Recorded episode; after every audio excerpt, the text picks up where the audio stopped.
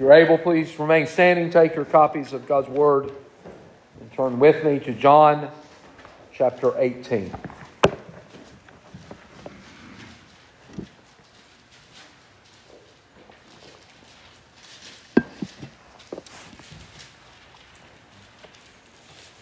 John 18, we're going to read verses 12 through 27 tonight, but we're going to take two weeks to look at this text, and tonight we'll look at verses 12 through 14 and 19 through 24. And next week, come back and look at the rest of the text. But we'll read tonight beginning at verse 12 through verse 27. Hear now the word of God. It is infallible, it is inerrant, it is God speaking to us, so let us pay close attention. So the band of soldiers and their captain and the officers of the Jews arrested Jesus and bound him. First, they led him to Annas, for he was the father in law of Caiaphas, who was high priest that year. It was Caiaphas who had advised the Jews that it would be expedient that one man should die for the people. Simon Peter followed Jesus, and so did another disciple. Since that disciple was known to the high priest, he entered with Jesus into the courtyard of the high priest. But Peter stood outside at the door. So the other disciple, who was known to the high priest, went out and spoke to the servant girl who kept watch at the door and brought Peter in. The servant girl at the door said to Peter, You also are not one of this man's disciples, are you? He said, I am not. Now the servants and officers had made a charcoal fire because it was cold, and they were standing and warming themselves. Peter also was with them, standing and warming himself. The high priest then questioned Jesus about his disciples and his teaching.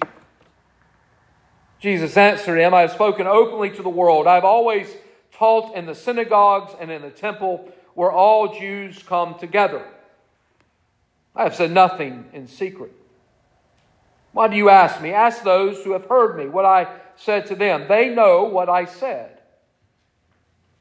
When he had said these things, one of the officers standing by struck Jesus with his hand, saying, Is that how you answer the high priest? Jesus answered him, If what I said is wrong, bear witness about the wrong. But if what I said is right, why do you strike me? Annas then sent him bound to Caiaphas, the high priest. Now Simon Peter was standing and warming himself, so they said to him, You also are not one of his disciples, are you? He denied it and said, I am not. One of the servants of the high priest, a relative of the man whose ear Peter had cut off, asked, Did I not see you in the garden with him? Peter again denied it, and at once a rooster crowed. The grass withers and the flower fades away, but the word of our God endures forever. You may be seated.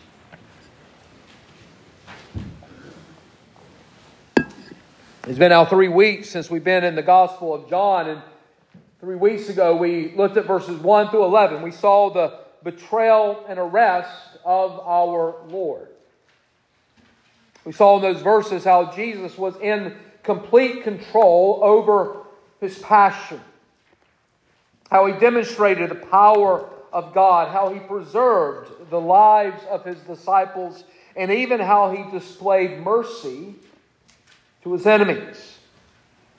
And so, as we come back tonight to John's Gospel, we are again in the section dealing with the passion, the death of our Lord. And tonight we see him going before earthly judges.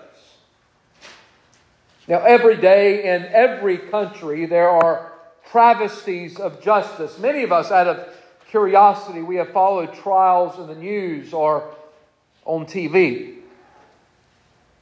We have all heard of decisions that have been handed down, and we have said that was a, a travesty of justice. Every day we, we hear and see murderers not receiving the death penalty, as the Bible lays down that punishment for those who murder others in cold blood. And that is a, a travesty of justice.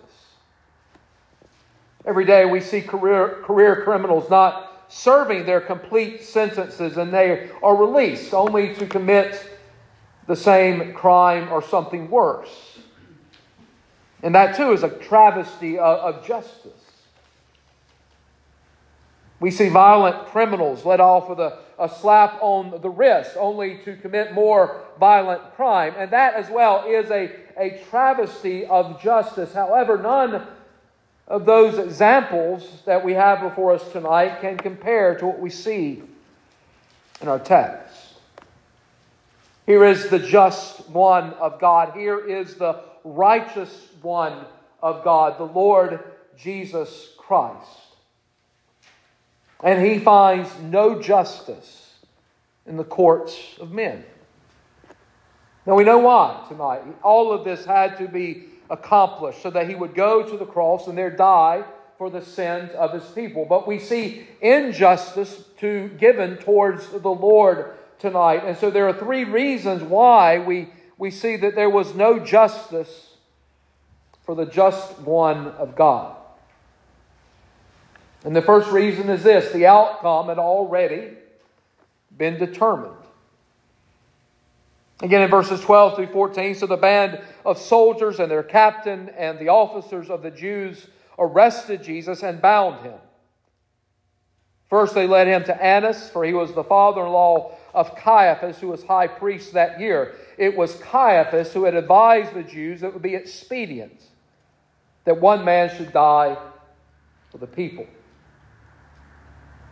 Now, just to remind us the events in which the so called trials took place. The arrest of Jesus took place on the evening of the Jewish Passover, late in the night.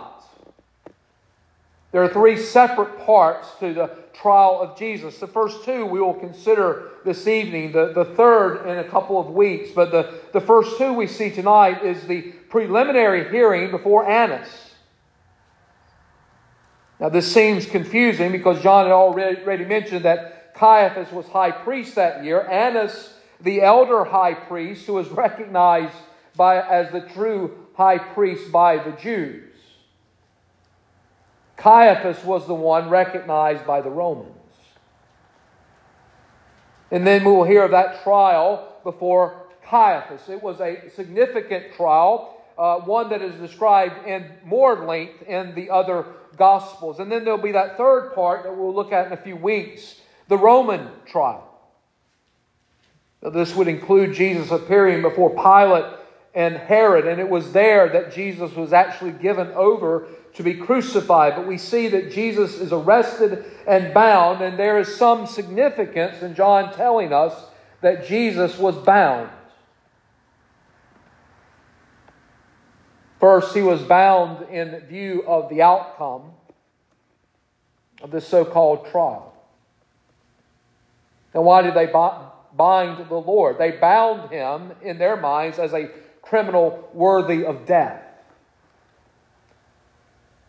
Second, just as the offerings were bound with cords as types of Christ, so now the substance, Christ Himself, is, is bound to be sacrificed.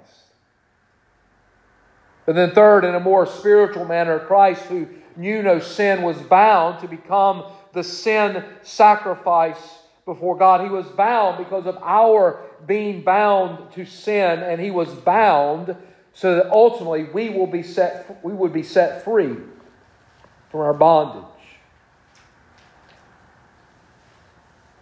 Thomas Goodwin said this it is a certain rule that what should have been done to us, something correspondent was done to Christ.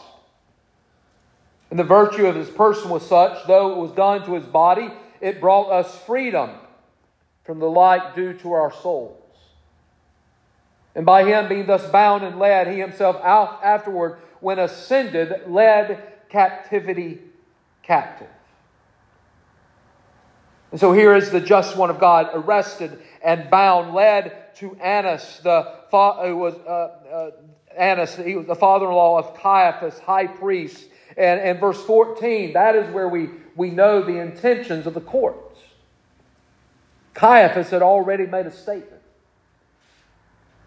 That statement was found back in John chapter 11 and verse 50 when he says, Nor do you consider that it is expedient for us that one man should die for the people and not that the whole nation should perish.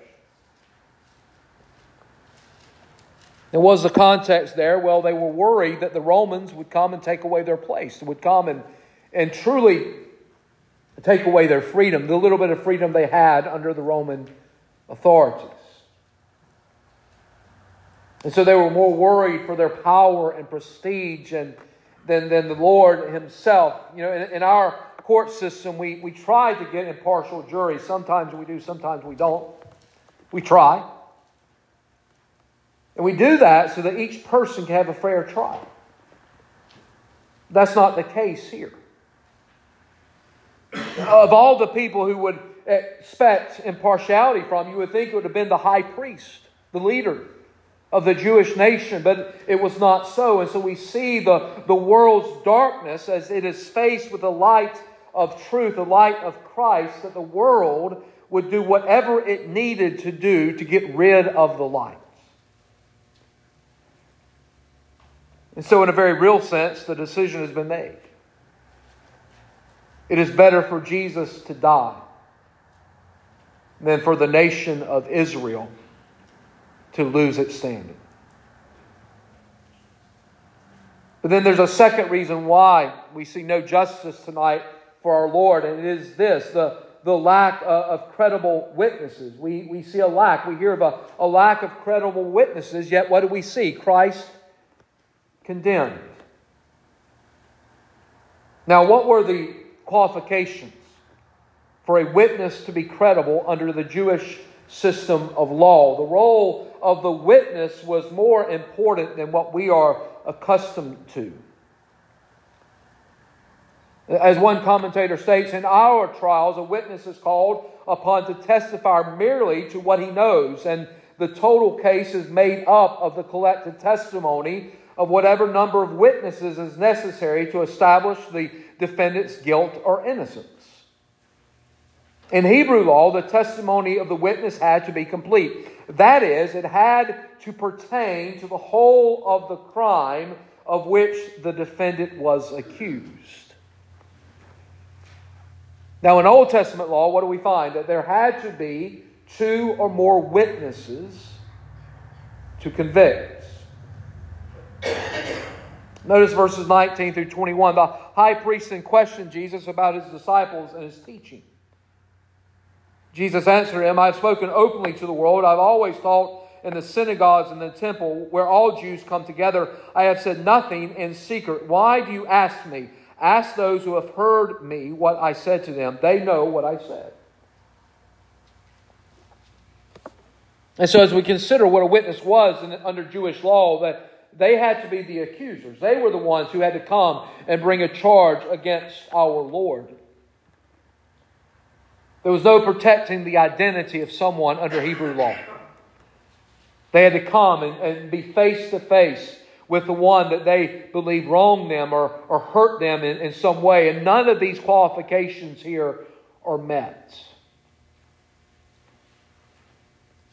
Now, we do not see here, but we see it elsewhere that, that there were many false witnesses who came against the Lord, but their testimonies did not agree. We hear of that in Mark 14, verses 57 through 59. And some rose up and bore false witness against him, saying, We heard him say, I will destroy this temple made with hands, and within three days I will build another made without hands. But not, not even did their testimony agree. And here we find a lack of witnesses. Uh, the charges have been made. Jesus is questioned by the high priest. And instead of, of preferring a charge against the Savior and then summon in witnesses to prove it, Annas acted after the manner of the Inquisition. He asked questions to ensnare the one before him. And here is the religious head of Israel acting altogether against and without law. No indictment has been drawn up. No evidence has been brought forward to support that indictment, all we see is a cowardly attempt to overawe, overawe the prisoner, browbeating the Lord, trying to find something to be used against him. Now, as he is questioned by the high priest, Jesus answers him. He says, I have spoken openly to the world. My teaching has always, my, I've always taught in the synagogues and the and temple where all the Jews are. I have said nothing in secret. Do not ask me, ask them. Ask those who have heard my teaching. Again, we see Jesus in complete control. He is not hiding. He never hid from the religious leaders or rulers. Yes, he might, he might separate himself for a time from Jerusalem because his hour had not yet come. But even in those times where he was not found in Jerusalem, what, what was he doing? He was freely teaching in public. Here we see the dignity of our Lord. He is not afraid. He turns and challenges the judge. He says, Why? Or why do you ask me? It was one of those questions of the Lord that never failed to pierce the heart. It was the Holy One, as he answers, who's now condemning the high priest. Now, how do we know that? Well, we know that because of the response. Not only is there a lack of credible witnesses, but then, third and finally, we see a lack of credible charges and we see the response of what Jesus had said. This is how we know that Jesus was rebuking the high priest. Because did you see what happened to our Lord beginning in verse 22? When he had said these things, one of the officers standing by struck Jesus with his hand, saying, Is that how you answer the high priest? Jesus answered him, If what I said is wrong, bear witness about the wrong. But if what I said is right, why do you strike me? Annas then sent him bound to Caiaphas, the high priest. Here we see the enmity of the natural man against God. If the natural man could, he would strike God. Now, God is a spirit and does not have a body like man. But we strike out against him in many different ways, and that is the darkness of, of the human heart. When the truth exposes the darkness of, of man's heart, then what happened? Man attacks the truth. We see that every day. If you try and, and tell someone the truth concerning anything spiritual, you'll see a lot of times that the messenger is attacked. Just a few weeks ago, there was a, a street preacher who, who was shot in the head. He was shot as he was preaching. Now, thankfully, he is recovering, last I heard. That's what happens when the truth exposes the darkness of men. And here we find our Lord as he replied, and he, he gave a, a reply to the high priest that he is struck. Now, this was the first of, of many blows which our Savior would receive from the hands of sinful men. We find here a fulfillment of Micah 5 1, where we read, They will strike the judge of Israel with a rod on the cheek. And so Jesus here reveals to those who judged him that there was no sin, no evil by which he could be convicted of. He challenges the one who struck him. If what I said is wrong, bear witness.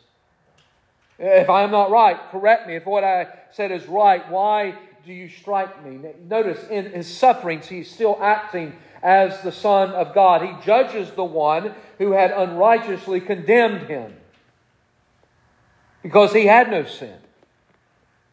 Jesus had no sin by which he could be condemned. Now, again, that should always amaze us, but it shouldn't surprise us. He's God and man. Never sinning against God in, in thought and word or in deed, always upholding the law of his Father. There was no charge that could be brought and laid at the feet of our Savior. But here we find the one who knew no sin becoming sin for us, becoming that sin offering for his people. And we see the perfect Son of God bearing witness to those who struck him. If I have done wrong, bear witness to the wrong. There was nothing that they could bear witness concerning sin from our Lord. And so all Annas could do at that time is bind him and send him to Caiaphas. And so, what application can we make here this evening? Well, first, we see Jesus enduring this injustice so that we would not have to endure his justice. Now, again, everything he suffered, we deserve. To be striked because of our sin, to be put on the cross because of our sin. That's what we deserve. But we see here Jesus enduring all of this so that he might save us. And what did he save us from? Yes, he, he saved us from, from our sin, but more importantly, he saved us from the wrath of God.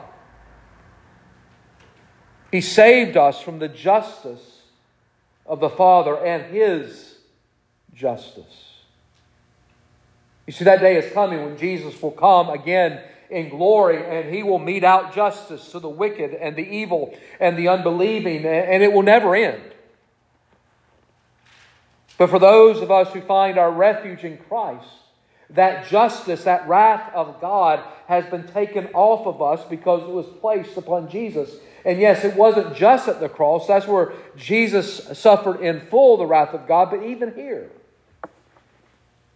he is suffering injustice. Again, no credible witness, no charges could be brought against our Lord. But yet, as we see and as we know, he was condemned. Now, second, no witness could be brought to convict Jesus of any crime, but the same cannot be said of us this evening. No cre- credible charges could be brought against Jesus to convict him of any crime, the same cannot be said, not be said of us here this evening. I'm not speaking of man's law. I'm speaking of God's law. Every day we have broken the law of God. Every time we sin, we break God's law. Now, we see tonight the perfections of Jesus. No witness, no charge could be brought, perfect in every way, no sin. They could bring no charge of iniquity or sin against our Lord, but God could bring, and anyone could bring a charge of iniquity and sin against us every day. And we might say, well, no outward charge can be made. Well, it's not just the outward, is it? It's the inward. The sin isn't just what we outwardly do, it's what we inwardly do as well. And again, every day we sin against God. We sin against God in our thinking, we sin against God with our words. We sin against God in our deeds. And so we are guilty before God, but not Christ. As they could bring no charges, they could bring no witness. All they could do was to bring false witnesses, as we heard from Mark's gospel, and they couldn't even agree. But yet he is still condemned. But he is condemned for us. He was condemned to save us. And that is the third point. Jesus goes through all of this injustice and abuse so that sinful men can be reconciled to God. Think of that. Sinful men, men who hate God. We were all born in this world hating God. We were all born in this world at enmity with God, fighting against God. And Jesus came and he suffered all of this so that we who hate God, the Father, the Son, and the Holy Spirit could then be reconciled to that same God and brought into the family of God. Now, we have a wonderful example of this in the New Testament. There was a man who, shortly after all these things took place, He was persecuting the church. He was a Pharisee. He, he called himself a Pharisee of Pharisees. He studied, under Gamaliel, and, and he was a man who, according to the law in his mind, was blameless. And he was persecuting the church, and he was on the road to Damascus to do what? To persecute those who followed the way. And that man's name was Saul. And as he was on the road to Damascus, as he was singing to himself, I have decided to persecute the Christians, I have decided to kill the Christians, there came one who appeared to him. And he came in a blinding light. Saul, Saul, why do you persecute me? And that was Jesus. And Saul saw his sin. And his heart was changed, and, and he was changed, and, and he, he went on, and his name was changed to Paul. And he went, and he was probably the bravest preacher who has ever lived. Going back into enemy territory, going back into Israel and to the Jews and preaching what? What he had once persecuted Christ. Crucified for sinners. You see, that man was, was changed. And he understood the gospel and he understood that Jesus suffered everything he suffered so that he, a man who thought he was righteous in his own works, but he wasn't before God, could be saved and delivered and reconciled. And he went and he would preach the gospel. And we know at the end of the book of Acts, where do we find him? In prison. As he had appealed to Caesar. We see tonight that for the just one of God, there was nothing but injustice. Again, no fair trial, no witnesses, no credible charges. But Jesus will be convicted and handed over to death. And what he received at the hands of men, we all receive, or we should receive. What he received from the hands of men should have been our lot. It should have been what we suffered for our own sin. But he suffered on behalf of his people. And tonight, God calls us to his Son. He calls us to the just one of God. He calls us to the perfect one of God. He tells us as He calls to us to come and be reconciled through Jesus. Again, there is only one way to be reconciled to God, and that is through Christ. We cannot be reconciled to God by what we do. We try. We think we can. We, we believe in our hearts that we can be reconciled to God if only our good works outweigh our bad. It doesn't work that way, does it? Saul came to understand that. As he would later say, if anyone could brag about his accomplishments, it was him. But what did he say? I count it all as refuse, as dung compared to the glory of knowing Christ. And so, do you know of that glory of knowing Christ here this evening? Do you know that you've been reconciled to God, your Creator, through Jesus? If not, then see what you deserve tonight.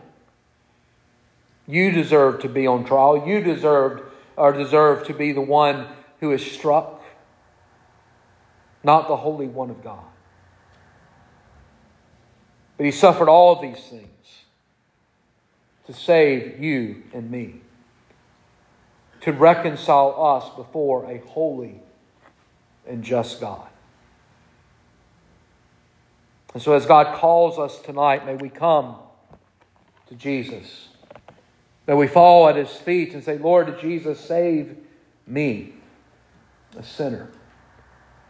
And as we do that in faith, He will save, He will redeem, so that we will not have to suffer the justice of the Holy One. May God add his blessing to the reading, hearing, and preaching of his word. Let's pray. Lord, we thank you tonight that you suffered all that you suffered in this world to save us. And what you suffered, we deserve. What you suffered on the cross, we deserve. What you suffered at the hands of sinful men, Lord, we deserve. We thank you that you have suffered it all so that we will not suffer God's wrath.